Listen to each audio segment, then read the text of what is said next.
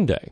Right now, 45 degrees at WJFF Radio Catskill, your community radio station.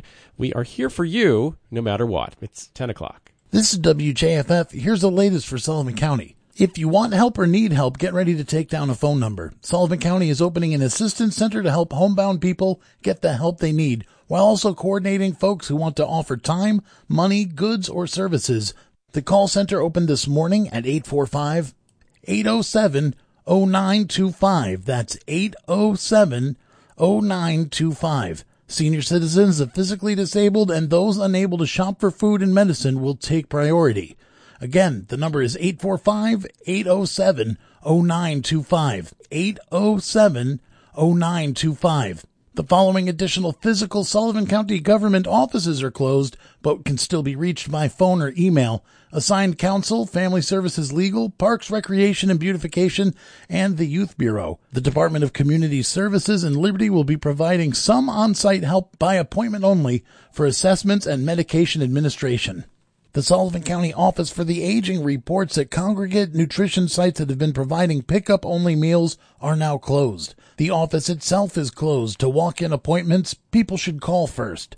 And the shopping bus will end this week until further notice. Office for the Aging Director Lise Ann Duell encourages people to reach out to their family, friends, and neighbors to see how they can help seniors, who are strongly advised to stay at home to limit exposure. She also advises seniors who have these types of informal supports in place to utilize those to make sure that Office for the Aging resources go to those who need them the most. The Sullivan County Legislature met in an emergency session yesterday and allowed Public Health Director Nancy McGraw to immediately search for and hire an epidemiologist and a community health coordinator. Two more people in Sullivan County tested positive yesterday for COVID-19, bringing the confirmed case total in the county to 6. That's all for now. This is WJFF.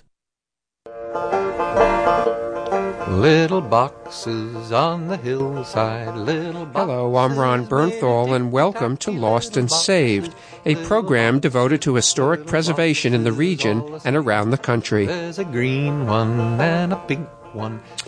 Here's a quick question. What does Paris Hilton and historic preservation have in common? Can't think of the answer? Well, Paris Hilton's great-grandfather, Conrad Hilton, opened a hotel in Albuquerque, New Mexico in 1939. It was designed by Anton Korn with Hispanic and Native American influences and was, at the time, the tallest building in the state. The hotel was not only an architectural gem, but it was the social guest center of Albuquerque, hosting visiting celebrities and local bigwigs. The property changed owners and underwent renovations during the next 65 years before being purchased by a local developer, Gary Goodman, who brought it back to its original historic design, as well as installing the latest